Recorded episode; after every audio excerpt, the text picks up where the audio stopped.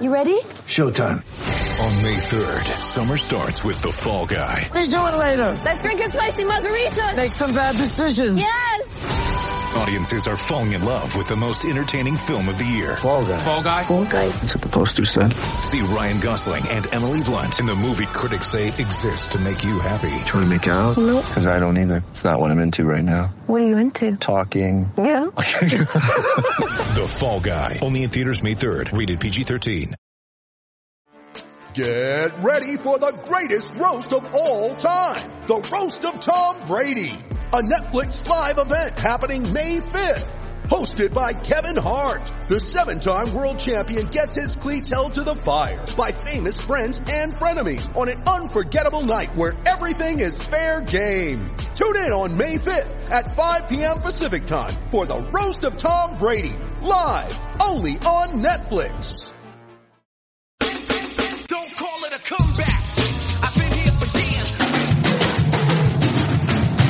Celtic Stuff Live.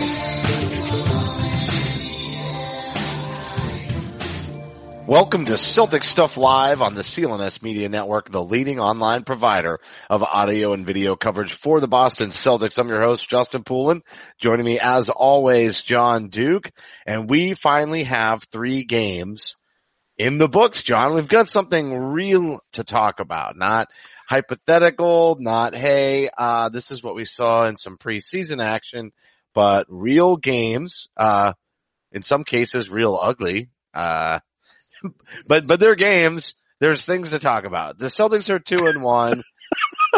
Things to talk about. That's Things the that's about. the title of the show tonight. Things Patience. to talk about. I feel like we should have opened with Guns N' Roses patience because that's what it's going to take right now. Um, and they're two and one, so I shouldn't be, you know, I shouldn't be too down. I'm I'm really up on Tatum. Obviously, like everybody is, uh, picking up right where he left off. The, the dude's a closer. I think we're going to enjoy talking about that. Uh, Hayward gets a night off, which I think makes perfect sense. And you got to see Baynes, at least for a little while in the starting lineup as you would have, uh, liked and had said all along in the preseason that that was kind of your preferred starting lineup. We didn't know who would be coming off the bench, but obviously with Hayward getting some rest, we'll talk about that as well as the Baynes injury and a little bit of a dust up with our old friend Rondo. So those are all the things we'll be talking about on the show today. But, uh, I just wanted to say, John, um, how did you enjoy the home opener? I, it was- okay. It was fun. Um, you know, look, I, I really enjoy beats down, beat downs of the Philadelphia 76ers.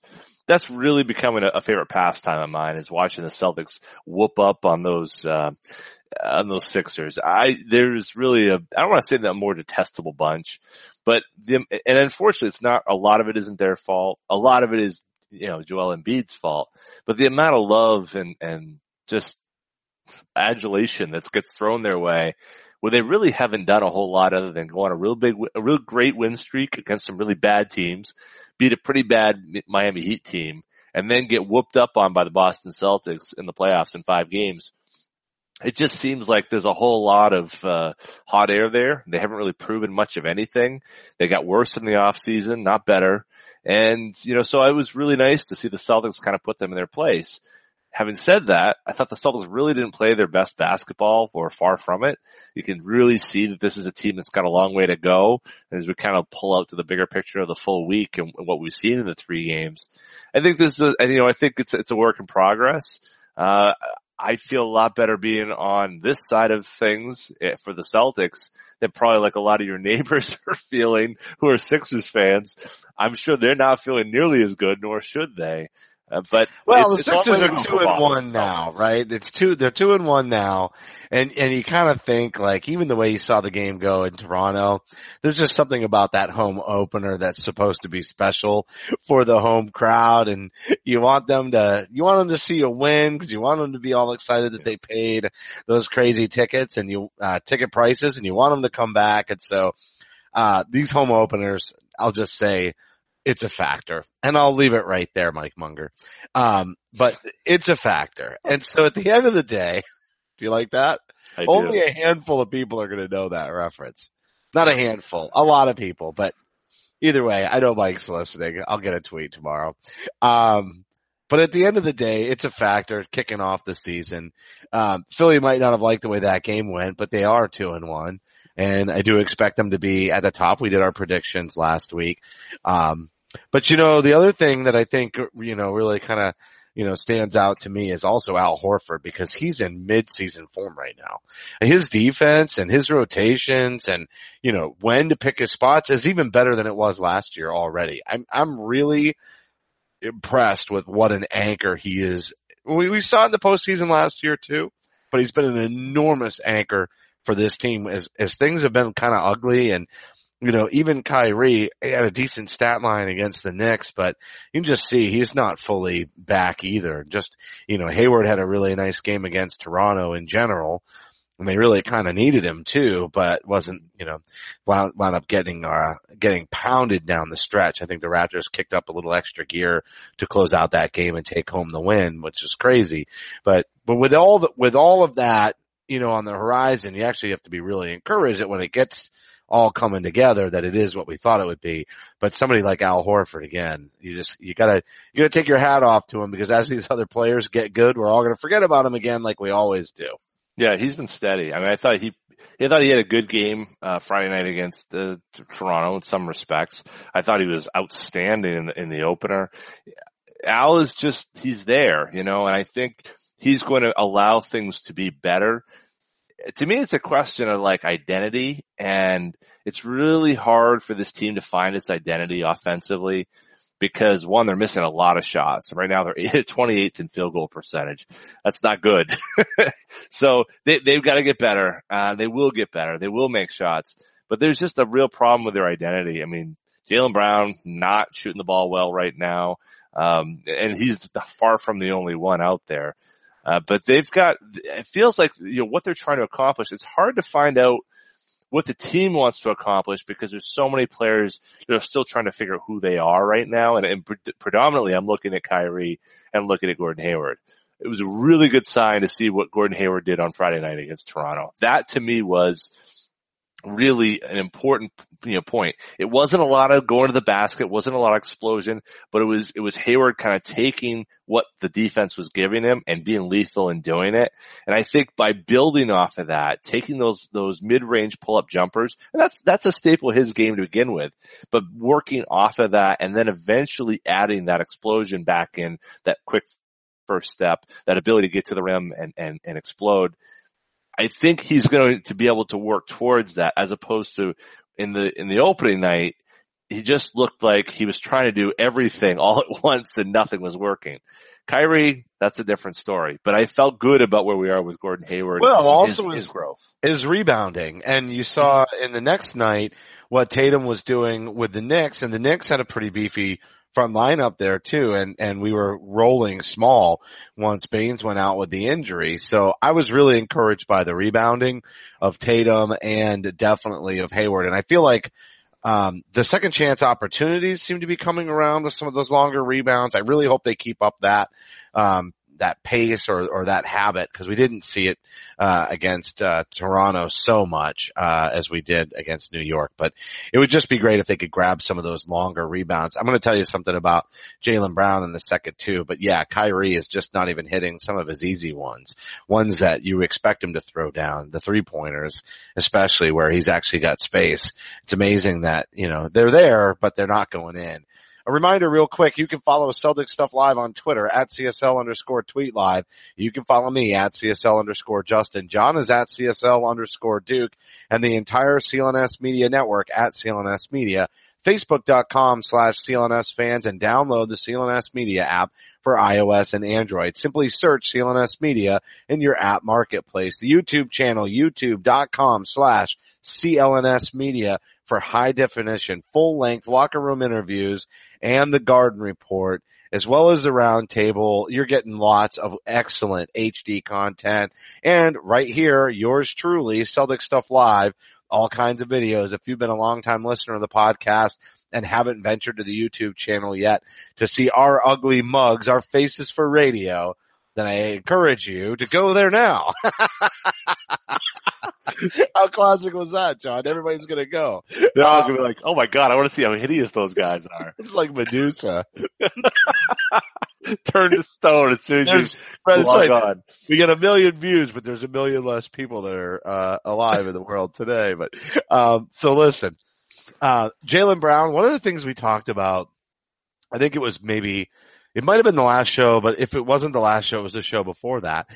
But I remember saying that I really expect to see Jaylen get a lot of his offense off of cuts, backdoor cuts, uh, et cetera. And that I thought that that was how he could really mesh into this offense as the fifth option. And sure enough, by the time we hit the next game, it's all Scal is talking to, to Mike about for like a good portion of it. And, and I really do hope that continues because that's where Jaylen really has an opportunity to, you know, exert his athleticism. Uh, there are obvious weaknesses in some other areas. He also has not been treated well by the officials, but it's No. pretty safe to say at this point that Tatum's really, I think he's actually established himself very quickly at, at a level above Brown. Uh, and I don't think there's any, I don't think there, there was sort of this, oh, they'll be side by side, mano a mano, but I think, I think it's already clear that that's not how this is going to work. I think you're right about that. And it's, you know, and I, I don't think that's coming from Tatum. I don't think Tatum is kind of big brothering him or anything like that. I think it's just the, the, the t- talent is undeniable. Like it just oozes out of Jayson Tatum. Uh, you know, he, you just, you feel it, you know it. It's, you know, I don't want to use the, expression, but it's like the Supreme Court. You know it's pornography when you see it, you know. When you see Jayson Tatum shoot, it's pornography. You know, it's like, this is amazing what's going on here, what that guy can do. And, and he hits big shots and he hits it, he hits them clutch. And you know, here's the thing. If Jaylen Brown fouls the, uh, I can't remember who it was that went to take the shot. Was it Thomas? No, it wasn't Thomas. But anyway, at the end of the it was next Trey game, Burke. Right, Trey Burke. Burke. Yeah. If Jaylen Brown fouls Trey Burke up three with seconds left on the clock, Yeah. you're, you're, we're having a completely different conversation than the one we're having right now, which is forgiving of Tatum because Tatum missed the dunk and then winds up recovering and hitting the fadeaway and he throws a dunk down just before that.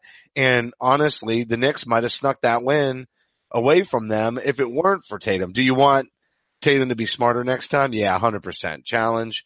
Don't fall all over the guy. Um, still sort of like a early in your career kind of mistake. Totally. But at the end of the day, uh, because of everything he'd done leading up to that, it's forgivable. I think Jaylen Brown would be getting a lot of heat right now if he'd done that. Even, even with the missed free throw, I think, I think he'd be taking a lot more heat and Tatum's just gonna, gonna get it swept under the rug. Well, I think it's, you know, one thing, as you said, Jaylen is so dependent upon the passing and, and the, everything else working for the Celtics offense. And we know Horford's working, we know Tatum's working, but in terms of the starters, let's say, right now it's not working with Kyrie. It's not, it hasn't been working in large part, um, for, for Hayward. Um, you know, let, just as kind of a, as a for instance, you look at the true shooting percentage right now. I'm on basketball reference. Okay. The worst shooter on the, on the team, true shooting percentage, Daniel Theis, a guy coming off injury. Guess who's next worst? Go ahead. Guess. Who do you think? Do I get to say Jaylen Brown? No. No. It's not Jaylen. You're close. It's Kyrie. Kyrie is next. It's Kyrie is next. 40, 40.8% true shooting. Oh, percentage. that's brutal. Then I mean, tied I mean, you third. see it watching, but, but he, didn't he go like nine for 18 against Toronto? He did, but that tells you how bad it, that tells you how bad opening night and against the Knicks was. Yeah, you know? absolutely. So, and then, and then tied for third is Jaylen and, and Gordon. So three of the four worst shooters right now are guys coming off injury. So th- I think that tells you something maybe about the fact that it takes a while to get used to it and to get back to what it is, but it also tells you why is Jaylen in that spot, you know, and maybe it's because he's so interdependent on those guys making shots and then creating space for him. But it's just, it's not a great place to start. I think, as you said, I think there've been some really tough whistles that have gone against him. I, I, I think it's, I think, I don't, I, I think he's doing a lot of good things out there and it's going to find, I don't think he's a worse player. I don't think he wasted his summer or anything like that. I think it, it will work eventually and, and this will come together. It's just going to be a little bit rocky to start and it could be as quickly as here tonight against the Magic, things automatically flip a switch and they're better. It could be that quick. Yeah, it really could be. You know, interesting. I know we just kind of spent some time on, on Tatum and Brown to kick off the show, um, and kind of what we saw with the, with the games and, and everything. But, um, I would say, you know, the Kyrie thing is, is, it's surprising because it's not necessarily, you know, like the health thing. It's literally just his, he's like out of rhythm, right? His shot is just off a little bit. And, and here's my, here's my question. We, we propose this a little bit, but do you think it's going to be harder for him to get back into the rhythm because he's working a lot more off the ball in this offense than I think we saw last season, especially when he would take over games. And the other thing is it's such a ball movement, you know, kind of offense and I think he's used to being a little more ball dominant and I feel like that might be how he kind of gets himself going and he's not having that opportunity in this offense the same way. I, I felt like they struggled a little bit with it last year and it wasn't really working. And then he wound up kind of Isaiah Thomasing the offense by the middle of December. And I'm a little concerned it might happen again, but out of necessity, like seriously, is, is this an offense where Kyrie can operate and and I mean, look, we saw him split three defenders, right? Like Scal, almost, his head almost exploded. um, but, but seriously, like that talent is there and he could take over games, but how ready is he to do it with that outside shot when he's, I mean, do you think maybe he just gets a little rusty in general? I think he, I think, I think a lot of his game is off feel. You know, I think it's a lot of feeling the game. I, not to get, you know, yeah, my kids love the movie Uncle Drew. I mean, they watch it all the time. We were riding back from a, a travel basketball game this weekend and it's on the back. And there's a lot of that game, a lot of that is like, it's written as if I could hear him saying those words in, in, you know, interviews and whatnot. It's so much about the feel and the flow of the game for him. I mean, you look at how many of those little shots, those little, you know, he's at the cup and he's just, you know, rolling it this way and flipping it that way and the in-between shots. Like he's missing the threes and that, particularly opening night, that really stood out as like, whoa, we're, you know, where's the, the, you know, he wasn't getting to the rim. He's been getting to the rim, but even those in between shots where he had that great feel, it's just off. Like you said, the timing, you know, and I think that is the thing for him is that the more he plays, that should come back. I don't think he's, I think it's just getting But that. do you think he needs to dominate in the offense to I do it? think- no, that's I don't think he does. I You think don't. he's taken Okay. himself out. Uh, personally, I think I think it was a good point. He, he is he's he's withdrawn in terms of his um his usage. I mean, he's not even uh let's see. There's I mean, there he's second in the team in usage rate, but he's like not that much further ahead. Guys like Aron Baynes, Gordon Hayward, Marcus Morris. So I mean, it's not like He's second, but nobody's really lead dogging it like crazy. right. Where is Right. he at defensively? Here's, uh, I don't know if you can pull up. Well, it's effective- go ahead. his defensive win share. I mean, it's so early in the season for the defensive win. I know, but I'm just sort of curious as far as a snapshot of those three games because I do feel like he's trying to put in, you know, a little more energy on that end of the court as well. And yeah. you know, we've had, we've seen him get some deflections. We've seen him get his hand on the ball a couple of times. And, you know, I mean, I mean, obviously we've seen Tatum do that. I think he's had a couple of strips where he's gone, you know, to the other end and that's great to see. But, you know, Kyrie was kind of notoriously a poor defender, right? When we got him. And then last year we said, well, we think he's going to be a better defender because he's not going to have to shoulder the entire offense. And like I said, by December, you know, he's ball pounding as the ball handler and, you know, basically it's the Kyrie show for the last six minutes of the fourth quarter. And I feel like we're trying to do the same thing at the start of this year. Now, that may have been somewhat of a necessity last year because of all the injuries and I don't even think they really fully knew what they had in Tatum even by then, right? As far as like clutch shooting, I, I think they might be able to sustain it this year where, you know, due to injuries, maybe they didn't feel like they could and they put the ball back in his hands. But, uh, you know, the, this team is notorious, not notorious statistically. This team was a great defensive team last year. And, and, uh, you know, I wonder if th- there may be improvements to his game. And that's another reason why they don't want him to be quite so ball dominant. Cause it gasses a guy. Right, right. Well, his net rate, he's in, his net rate is, is minus 10, um, which would be the worst in his career so far. Um, you know, he's got it, it, it actually, in terms of his, his defensive net rating would also be the worst, but not like, he, he had a 109.7 in two years ago, his last year in Cleveland. He's at 110 right now. It, his really, really hurting himself right now is on the offensive side. He's always, his offensive rating's 100, which, you know, would be almost 10 points worse than last year, 16 points worse than two years ago in Cleveland. So it's, it's really, Essentially, the difference between the two is we're losing ten points a game when he's on the floor. yeah, and, and, and offensive, and, and you can really point almost directly to that, those shooting numbers. You know, if he's hitting, um, you know, I'm just, I'm just looking at the raw, the raw numbers here. You know, if, if he's hitting at a, at a rate of, uh, right now he's shooting, you know, four threes a game and making 0.7 of them. If he, if he hits two of those, I mean, the percentages start flipping around really quickly. So, Yeah. it, it- you know, it's so early and the percentages, it's like small sample size, small sample size. Like don't get too freaked out about that. But clearly through three games, Kyrie Irving is not the Kyrie Irving we were used to a year ago. And there is well, a, that's all I was really trying to say. Not that he, not that he won't be. And again, yeah, absolutely. Small sample size and, you know, all of that and, and shaking the rust off and coming back from injury. We can do that, you know, over and over. I, I want you to do this. We're going to talk about a couple of our sponsors real quick, but when we come back, I'd like to transition that to Hayward and kind of take a similar snap, snapshot and see how he's rebounded. I get it. It's only two games. You know what I mean? But what do his numbers look like? Again, I know it's small. It doesn't mean anything yet, but just reflection of the time played. Uh, would be good to see, you know, through these first couple of games, shaking the rust off. So, hey, Boston sports fans, do you want to get killer seats to see your favorite team just for the price of a beer or a large pizza? I bet you're tired of paying all of the inflated markups from brokers or last minute convenience charges. So you end up paying courtside prices for those nosebleed seats. Give me a break. Go to one in 100.co. That's one in one zero zero dot co. Feeling lucky? Try it out now. There's no other place online that's doing online raffles to win tickets to events. It's a totally new way to score tickets to your favorite events and a new way to score Boston Celtics tickets.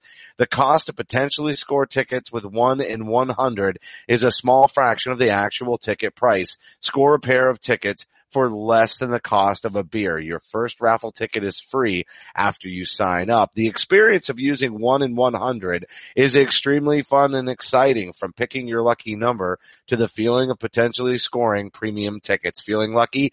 Try it. One in 100.co. That's one in 100.co. And I also have to tell you about Robinhood. This is a new sponsor for us and it's something that I've been interested in trying for quite some time. Robinhood is an investing app that lets you buy and sell stocks, ETFs, options, and cryptocurrencies all commission free. This non-intimidating way for stock market newcomers to invest for the first time with true confidence. I have friends that have been encouraging me to invest in cryptocurrencies and now I've finally done it with Robinhood's easy to use app. Other brokerages charge up to $10 for every trade, but Robinhood doesn't charge commission fees. Trade stocks and keep all of your profits. Learn how to invest as you build up your portfolio and discover new stocks and track favorite companies with a personalized news feed. Custom notifications for price movements so you never miss the right moment to invest as well. Robinhood is giving listeners a free stock like Apple, Ford, or Sprint to help build your portfolio today. Sign up at celticstuff.robinhood.com. That's celticstuff.robinhood.com. Okay, John. Again, two games only for Hayward, but I feel like I just want to kind of make the comparison. Two players coming back from injury. I realize Kyrie's got two, you know, an extra game under his belt, but let's, let's just see the comparison there if we can.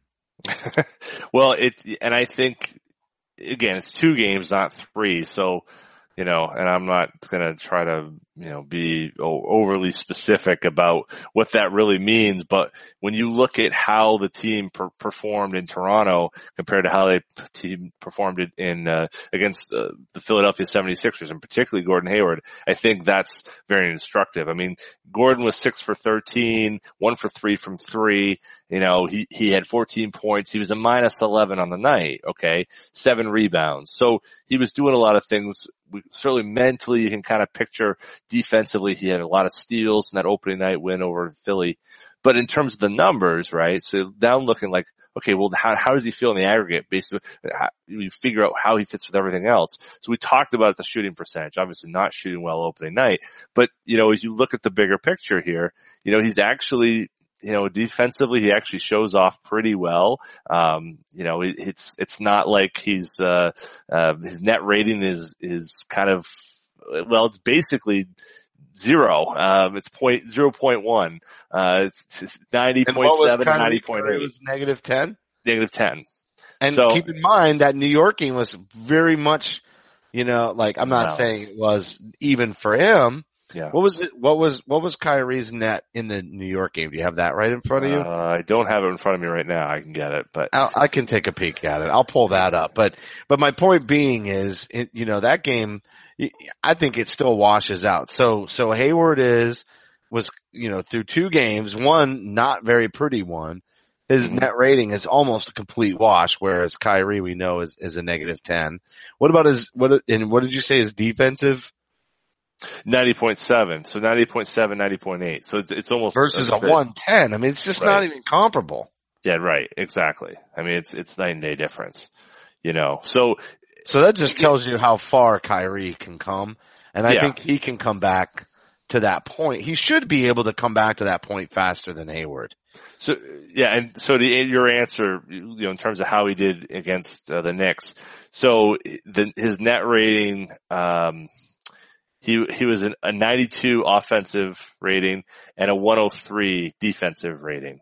So, and the numbers on Basketball Reference don't yet include the the third game in terms of that net rating. I think so, but that's consistent with where he's been for the other three as well. So he's a negative. It's really on the offensive end. I mean, defensively, he's he seems to be doing uh, at least an adequate job. It's offensively where he's really falling short. Did you just uh, did you just tell us where? Sorry, I was looking up Kyrie's net rating for the next game, the plus minus. Yeah, I just said it was You 11. did say no, it's negative thirteen. That's why I got confused. According to the NBA app, it was minus thirteen for Kyrie. Okay.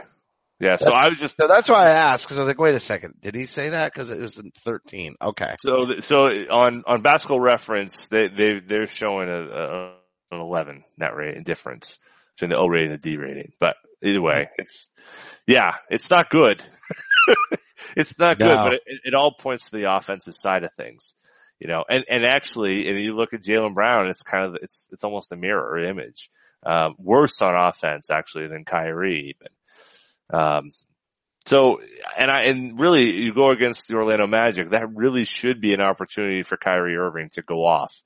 Trey Burke should have been a reason for him to go off. So he's a step slow. He's definitely not where he wants to be right now, I wouldn't think. And, uh, I'm not sure what the key is that unlocks it for him. It seems like, and this is my impression, is that particularly in that Philly game, he's really trying to get everybody else going, trying to facilitate that. I think he needs to be inward, and I think you were kind of talking about this, is really be more ball dominant. I think he really needs to be Kyrie Irving. They need to get him going and then get everybody else going. So that way it, it just establishes something. It seems like the team right Well, now, just- it up needs an identity. Yeah, Well, it needs an identity. It opens up everything for everybody else. He's got to be aggressive. Yeah. So, well, staying with Hayward though, are you concerned a little bit at all? Uh, that second night of a back to back, obviously they play again. By the time people listen to this, it'll be tonight, right? Monday night. So, Right. you know, they had a back to back. They had one day off, which is kind of weird because they play the first night and then they have what, like four nights off, three nights off, and then they have a game, and then they have back to, yeah, three nights off, then they have back to backs, one day off, and then another game. And at least this one's finally at home, but the back to backs were both away. And yeah, you know, it's Toronto, New York. It's not too much of a, you know, travel pattern there, but still, just seems like kind of a bizarre schedule and it, that's just the way it goes to start out the year. But, um, are you con- it, it makes sense for him to have gotten the rest, especially against what I would consider to be a definite lesser team. You know, maybe not, you know, I don't think that they meant to squeak out a two point win at the last second, but, um, but the Knicks being, you know, an opportunity and we know they're going to try to do this throughout the season to maintain health. But are you concerned about Hayward at all? Because we heard a little bit about the back and now they're saying maintenance on the ankle with this rest. Um, you know, maybe if they had a couple more days off, they would have wound up playing him in the back to back or not. I think he needs regular time, but I, I, I kind of like the way he played and the way he's moving around. I'm not concerned. I'm expecting his ankle to react and sort of say, whoa, I haven't been in this kind of like through this kind of wear and tear for a while, but we know that sometimes these players do suffer setbacks throughout the year and uh, hopefully it wouldn't happen this soon. But any concern there at all for you, or do you think the team's just going to manage this and take their time with it and, and make sure that he stays strong? Well, I think it, I think there's a little bit of concern in that, you know, there really was nothing mentioned that they'd worry about back to backs to this point. It seemed like that, that there were no limitations in terms of back to backs. And then the first back to back they have, they're like, well, no, actually he's not going to play. That does seems a little strange to me. Uh, and you know, they, and they announced it well ahead of time. It wasn't like he showed up to the arena and like, well, we're actually going to sit him down. And he played well Friday night. So I think had he not played well Friday night and then they sat him down, I'd be more concerned. The fact that he had a good game against the Raptors and then, and then they sat him down makes me think, well, you know, maybe that's, that is rest. It's preventative. You know, to have a back to back so early in the season is kind of tough.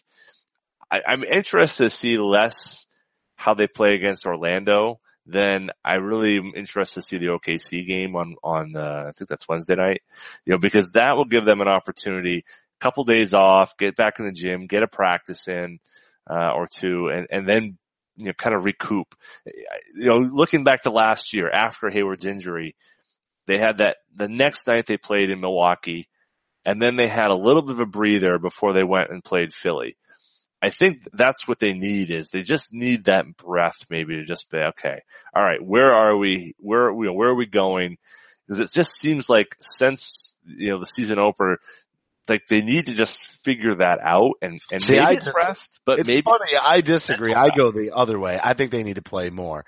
I think we've Oh. seen that with this team over and over and over where those long extended bits of rest tend to mess with them. Are they in conditioning, uh, shape for those back to backs? Not necessarily, but I think there's like, if they give people the night off, you get guys like scary headband Terry get a little bit of like, you know, uh, extra minutes and things like that. I'd almost rather see that and keep all of those guys fresh and keep pounding them away and keep pounding away because um, typically a, a good amount of rest is an issue. As a matter of fact, I almost feel like that Orlando game tonight is going to be phenomenal. I think it's going to be a very well, pardon me, well played game for the Celtics. I think we're going to like that. But then all of a sudden they get Tuesday and Wednesday off again. I'm not so sure about the Thunder game and how ready they'll be. It kind of, kind of depends, but I, I don't think time off has ever been kind to this team. Talk about injuries though. We've got the Baynes injury as well. We have to talk about that. We've got to talk about the dust up. We can talk about, uh, you know, kind of our predictions for the week to wrap up the show. But I see what you're saying about the Thunder. It's definitely a little bit of a test. I'm not sure. Is Russell Westbrook back yet? I know he wasn't ready to start the, to start the year on opening night. Is, is there a timetable? yeah, he played Sunday night. So he did play. All right. So he's back. good to go. He's back. Yeah. Um, so that will definitely be a huge test for the Celtics. And maybe it's one of those where, you know, we know Marcus liked to raise his game against the Thunder, uh, down in OKC, right? So this could be another spicy one. Who knows? We'll see. But the Baynes injury, I know we don't have any update on it yet. Um, but somebody did tweet at me. I think it was Byron Solomon said during the game on Saturday night, and I didn't get to watch it till Sunday morning, but he said, you know, it seems like this starting lineup almost has a little bit better flow and it's a little bit smoother with Baynes. I know it's just the Knicks. You know, I don't want to make too much of it, but I know how much, I know how you feel about that. Byron's a Um, smart man. Yeah. I, And Baynes, Baynes is dropping threes. Like, you know, we saw that in the preseason. I was like, well, let, let's not get too carried away with it. Uh, The truth is, is he is a little carried away with it. Like, he's starting to fall in love with that shot. He's going to take it, but he's He's making 'em. actually a threat. He's making Yeah. them and the ones he's missing are, you know, falling right into the back of the cylinder. They're doing the bounce out. Like it's actually, he looks a little Al Horford-esque the way his shooting motion is kind of funky. You know, it's not the same style, but it's got that, it's got a similar funk to it.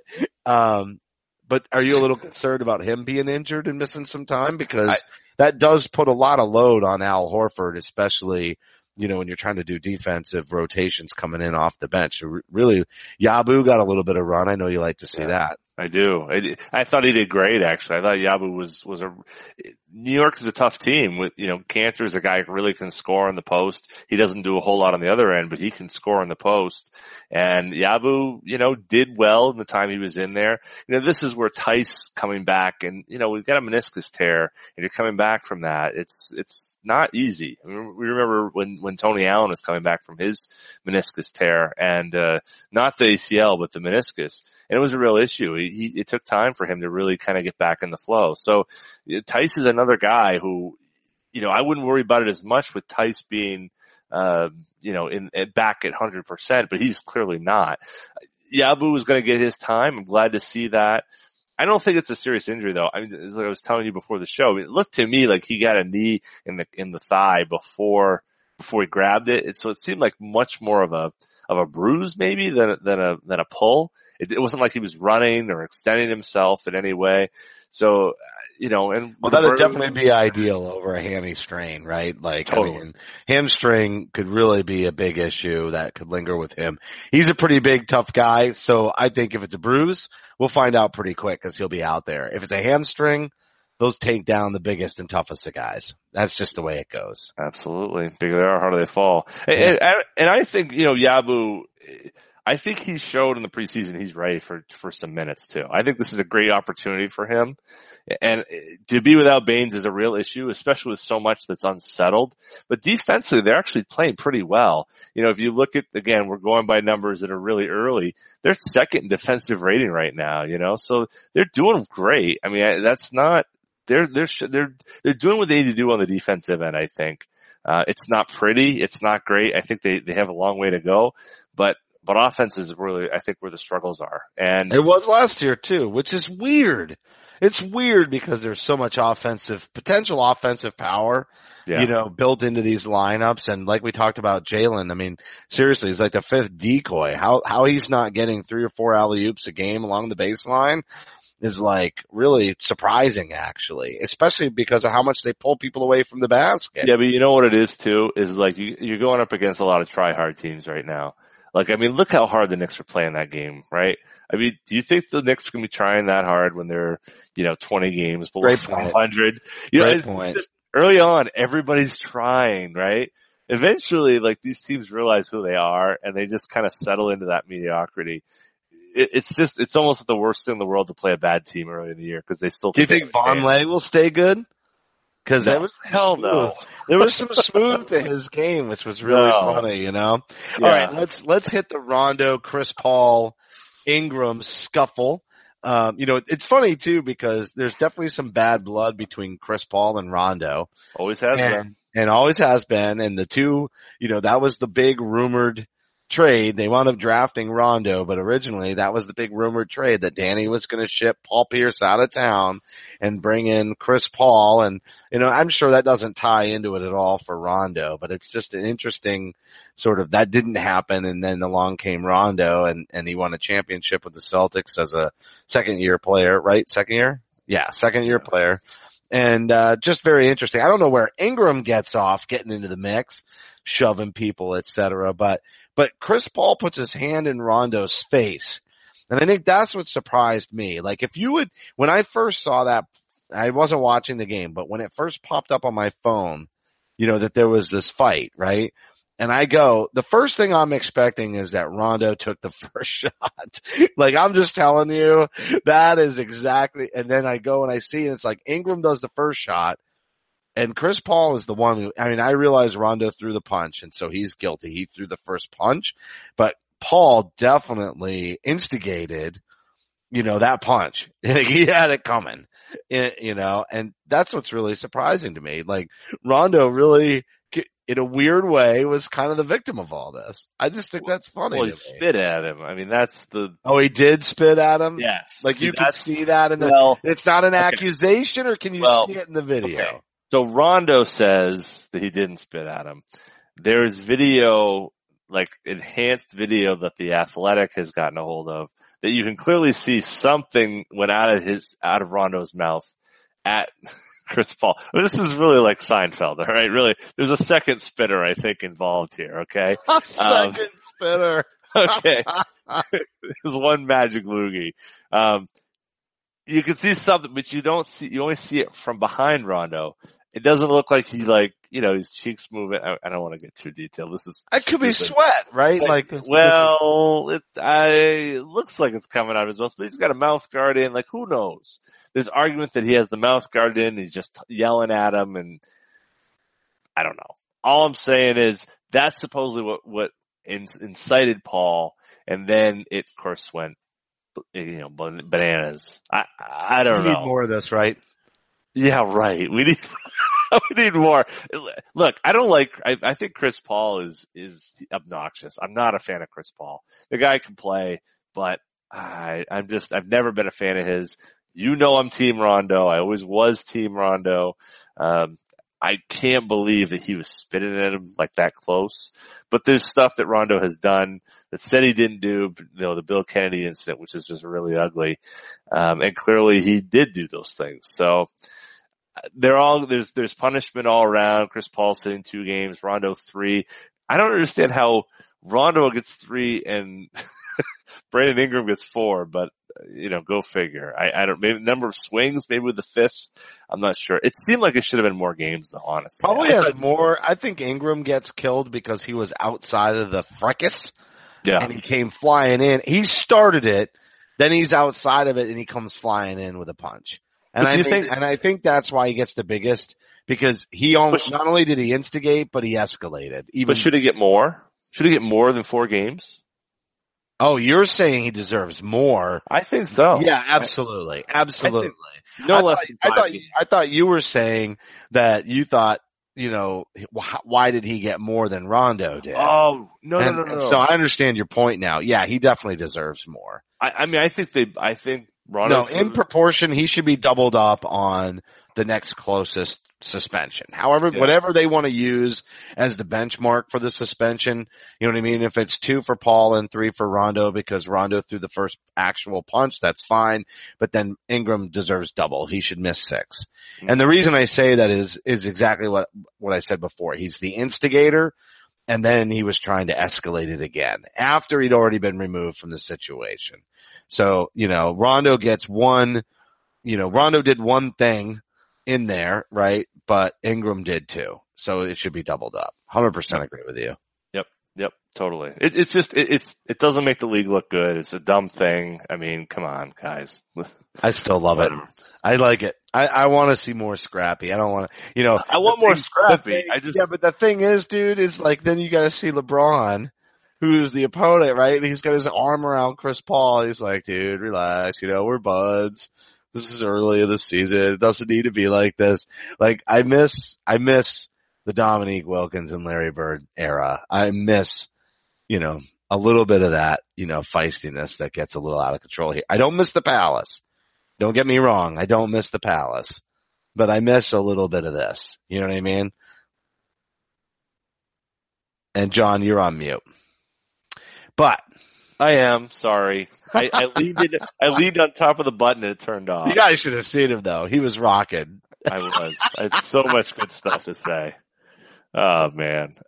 Let's do our predictions and wrap the show. We're just about at the 45 minute mark, or we will be in a minute. Um, so we have the three games coming up tonight against the Magic, then Thursday night against the Thunder, and Saturday against the Pistons. We got a couple more on the road this week. Not a lot of home games to start out the season for this Celtic squad, although if I remember correctly, through first first 20 games last year, it was kind of similar. Grueling schedule and a decent amount on the road. Um, Yeah. so here we are, one at home, two on the road. Like I told you before, I think the Magic game is going to go really well. I think we're going to see, um, probably the, we're going to see, we're going to see a good Celtics team. Um, I think the Thunder game is going to be entertaining. but it's going to get ugly again because, you know, they've got some really prime time players over there and, uh, they've been playing together. I just think that one could be, uh, it'll be scrappy. It'll be fun, but it could be a little ugly because I think the Thunder have a, a chance to really attack this defense Mhm. and it could have them on their heels a little bit. And then I think they, I think they actually do kind of lose to the Thunder, but then they come back on a revenge game against the Pistons and just, I think they crush the Pistons. I mean, I think they crush them. I think, I think Orlando, they play well, but maybe it's not a big win. You know what I mean? Thunder is an ugly kind of game, but I think it's exciting and it's a loss. But I think they destroy the Pistons on, on Saturday completely. Yeah, I, I, I, I concur with that. I think it's going to be, I think the Pistons are not that good. I think they have, they have exactly the type of lineup that the Celtics can, can live to destroy. Drummond is always a problem. I mean, he just, particularly if we don't have Baynes, that would be an issue by that point. But, you know, and tomorrow you got a plucky group of Orlando Magic that really don't know their place. It's kind of the same thing as with the Knicks. You know, if you're playing them in March, this might be a 40 point win, but at this point, you know, they may still think they have a chance. So, uh, I, I think it's a two on one week. The, the Thunder is kind of a tough game because now you're going to the Thunder, but they, you know, they lose, lost to the Kings on Sunday night.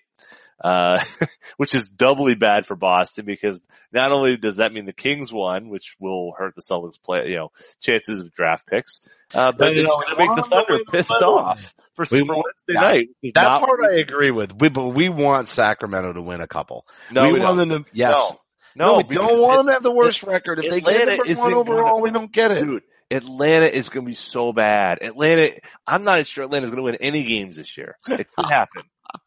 I'm just saying. I think. All right, so instead of my, I guess for 82. 82 and 0 is out of the question. You were going to tweet out, I guess 0 and 82 is out of the question when Atlanta wins their first one. That's right. Once Okay. once Atlanta wins one, then I'll I'll I'll, I'll grant you that.